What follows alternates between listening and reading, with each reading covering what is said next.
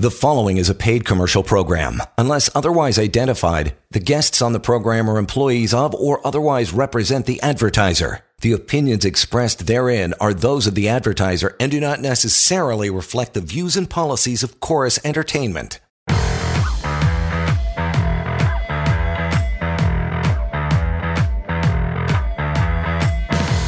This is the Employment Law Show. Yes, it is. It is 6:30. That means it's time for us to get busy. Get busy with you. Tuesday edition of the Employment Law Show. Andrew Goldberg is here once again, ready to roll. Answer your questions 416-870 6400 over the next half hour. Grab that phone, make that call if anything has you scratching your head about your job, your current situation. Maybe it's uh, you've been told to go back to the office. Do you have to go? Is it still a vaccine issue? Is it just a severance issue? Bring it on. 416 870 6400 is how you chime in for this uh, show. Would love to have you on the air because the questions you asked are always wondered by thousands others who may not have a phone or don't want to call in. So you're doing everybody a, a good service for sure. Email is help at employmentlawyer.ca. And anytime you want to widen your education on employment law without even making a phone call, just go to pocketemploymentlawyer.ca and there's lots of stuff there to be uh, to be had, to be read, absolutely free. It's anonymous and the severance pay calculator is there as well on the show today. Everything you need to know about forced resignations in between your phone calls. We'll get to those talking points, but we always start off, uh, big guy, with the uh, the case of the day. What do you got cooking? Hey, John. How are you? Good, man. I'm great. Let's roll. What do you got? Good, yeah. Well, I wanted to discuss today um, something that made the news and is a particular kind of personal importance to us at the firm because it involves one of my colleagues, Stan, who's host of the show. I'm sure our listeners, or a lot of them, are familiar with Stan Fainselberg, who's a Mhm. colleague of mine here. And it involves a over a dozen Metrolinx employees that have filed wrongful dismissal claims against Metrolinx for putting them on unpaid layoffs or unpaid leaves, or I guess they're calling them suspensions without pay, as a result of not being vaccinated. And these employees are bringing claims, you know, for two reasons. Number one, uh, Metrolinx is not subject to any kind of government mandate or, you know, forced government order that compels Metrolinx to require its employees to be vaccinated. So this isn't something coming from the government. And number two, what's, re- what's really quite interesting about this case is, you know, at least the 10 employees that are represented by our firm and Stan specifically, they were working from home at the time they were put on this unpaid suspension. Mm-hmm. So, you know, not that it necessarily matters, even if you were working in the workplace and your employer is asking you or forcing you to be vaccinated, you very well still may have and likely have rights in that situation if you're either fired or put on a layoff or what have you. But, you know, the entire impetus for these vaccine policies, these mandatory va- vaccine policies, according to employers, is to have kind of safe workplaces and and to prevent transmission and what have you. And Yep. you know, without getting getting into the you know new studies that have kind of shown that transmission is not really as affected or prevented by the vaccine as once thought.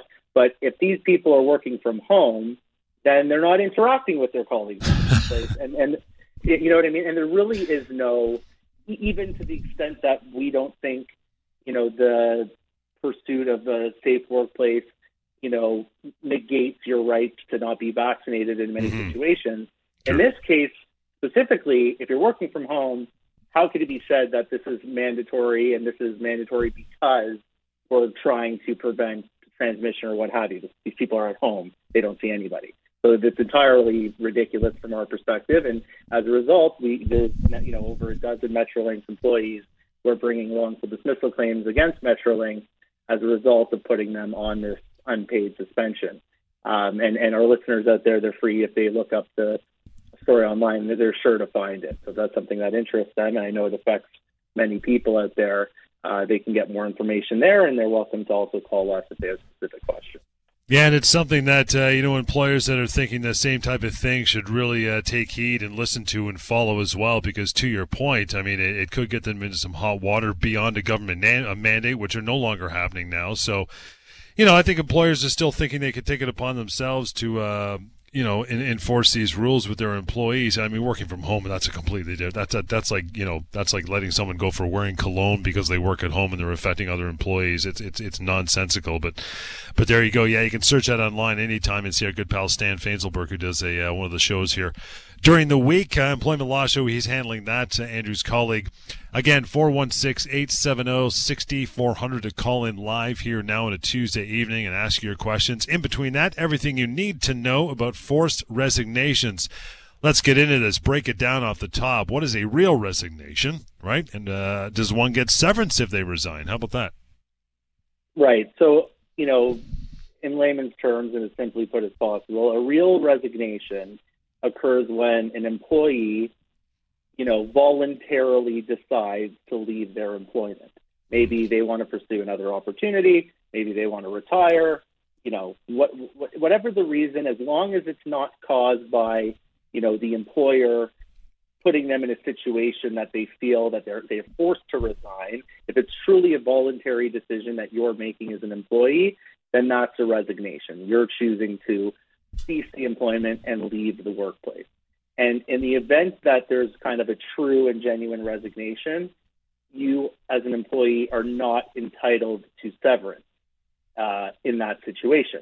So it really, what separates a resignation from a termination is your entitlement to severance. If the employer makes the decision, in most cases, to terminate the employment, then you would get severance uh, you know, pending just cause allegations, which we discuss all the time, are mm-hmm. very difficult to kind of, you know, maintain and, and to allege those allegations. But when it comes to resignation, as long as it's voluntary, you would get no severance.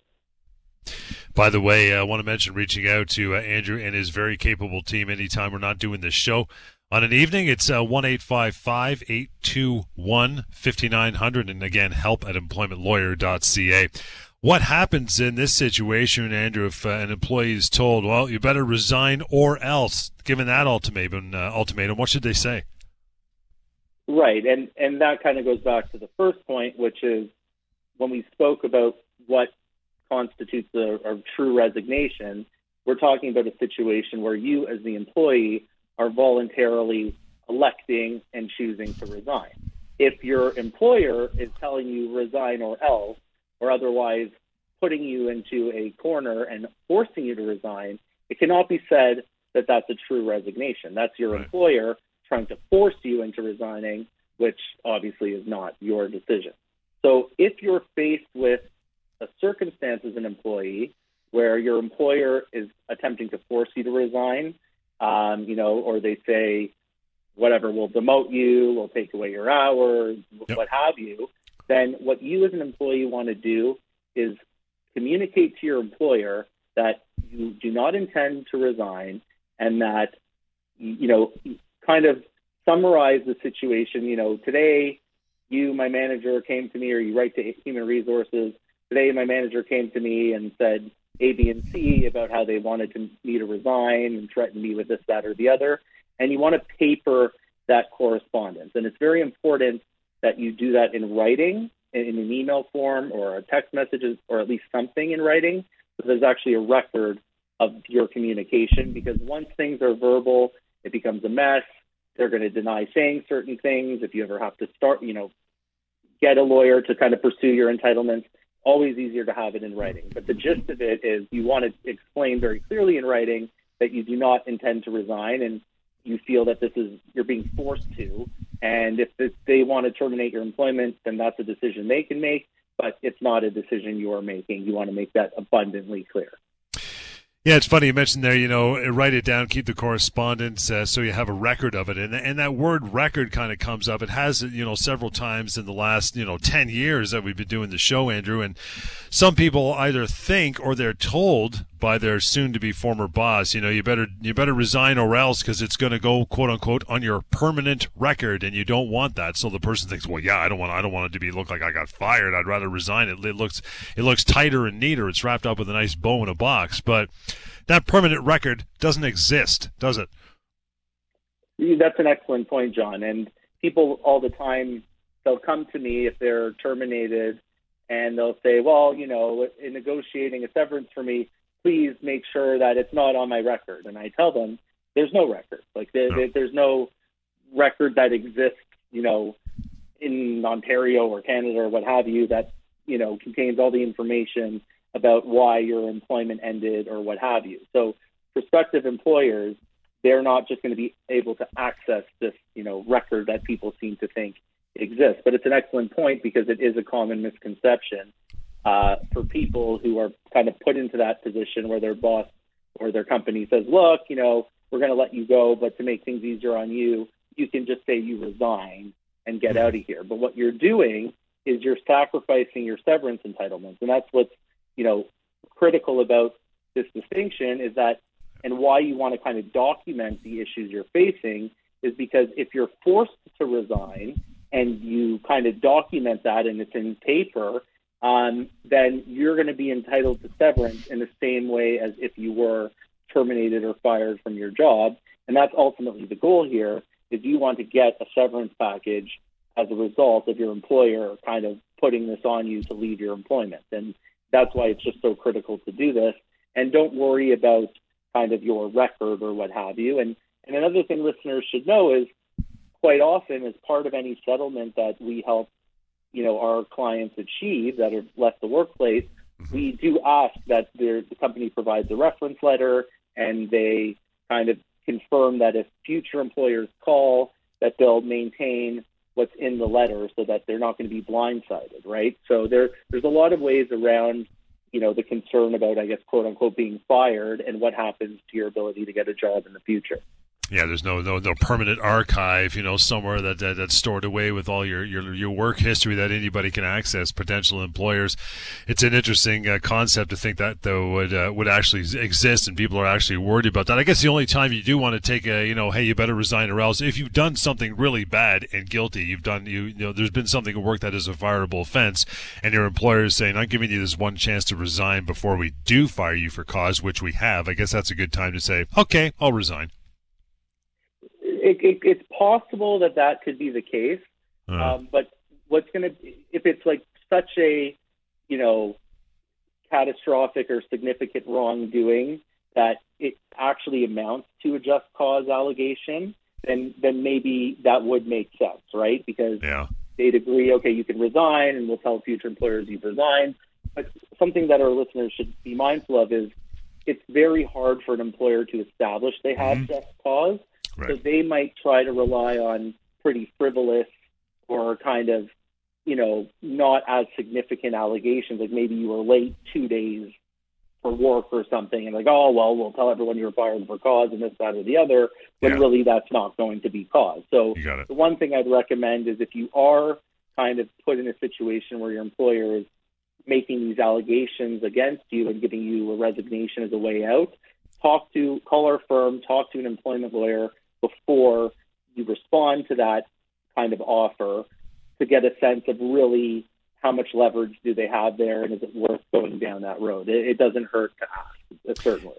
And with that, we'll take a short break, get right back into it, everything you need to know about forced resignations. And if we get some phone calls, we'll try to get to things people are still getting wrong about termination of employment. That's on the way. But in the meantime, grab a phone now, 416 870 6400. We'll continue Tuesday night edition. The Employment Law Show continues.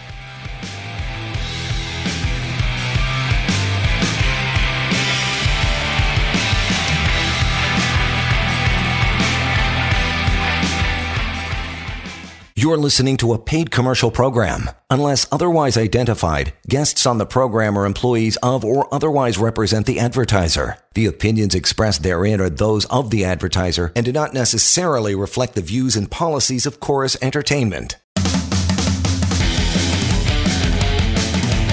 Welcome back to the Employment Law Show. And welcome back to it. You still got some time. Grab that phone and talk to us. We'd love to have you on the show. 416-870-6400 is exactly how you do that. And lots to uh, to go here on the show. We're going to get to more of our topic and that is everything you need to know about forced resignations. Um, what if an employee resigns because something happened in the workplace and made it difficult to continue? I'm thinking harassment bullying stuff like that. And they figure i can't take it anymore. Andrew i'm out of here. What do you think? Right. So that is something that happens all the time because employers want certain employees out of the workplace Uh, they don't want to pay them their severance, so they say they say to themselves, "Look, if we make their life, you know, a living hell and challenging at work, maybe they'll just leave. Maybe they'll just go resign and find a new job." And if this is happening to you, if you're being harassed or bullied or experiencing discrimination or just being treated unfairly relative to you know how you were historically treated, then you can effectively treat that as what's called a constructive dismissal. You can say, look, I'm not resigning because I'm voluntarily choosing to resign. I'm resigning because of this harassment or bullying or discrimination or what have you that's made it effectively um, impossible to continue working in this environment. And as a result, you, your constructive dismissal claim allows you to say, because this wasn't my choice and this was something I was being subjected to by my employer, I can effectively treat this as a termination and I would be entitled to severance in the exact same way as if I were just fired. Right. So it's very akin to any other situation where you're almost forced to resign and akin to other situations where your employer, you know, reduces your pay or reduces your hours or tries to change your work location or some other significant material change that you don't accept, you can treat that as a termination effectively and pursue your severance in the same way as if you were terminated. And, and even beyond that, if you're being subjected to harassment or discrimination, you could have even further entitlements beyond just your severance. You could have human rights damages as an entitlement, bad faith damages, all kinds of stuff. So it's it's definitely um, you know, a situation that comes up all the time. And uh, important for people out there to know that, you know, you're not out of luck if that were to happen. How about when it comes to EI, uh, you know, resignation versus termination? How do you navigate that? Well, it's a great question, and, and it's really important because it's another, you know, critical implication of resigning versus being terminated. If your employer is kind of putting you in a situation where you're forced to resign yeah. and you resign, if on your if you do resign, then you know Service Canada might take the position on oh because you resigned you don't get EI. You're only entitled to EI if you're fired without cause. So then you have to call Service Canada and explain to them, look, like I didn't actually resign, I was forced to resign. And that's another critical factor to consider because if you, especially if you don't have another job lined up or anything like that, not only are you not going to get severance from your employer, but they're going to try to prevent you from getting EI as well. So you'll really have no kind of money to fall back on if you're supporting yourself and or your family. So it's very important from that perspective not to resign if to the extent possible. And if you're forced to resign because there's really no other option because of how you're being treated, make sure you document in writing, again in emails, that you know I'm not resigning voluntarily. This is something I'm being forced into, and I feel this is a decision the employer has made. So that way, if you do apply for EI, you have that documentary record to rely on to try to you know reverse the decision, and you'll need that same documentary you know email correspondence to help you with your constructive dismissal claim if you're when you're trying to pr- pursue severance anyway. So it's even more critical to get these things in writing on paper.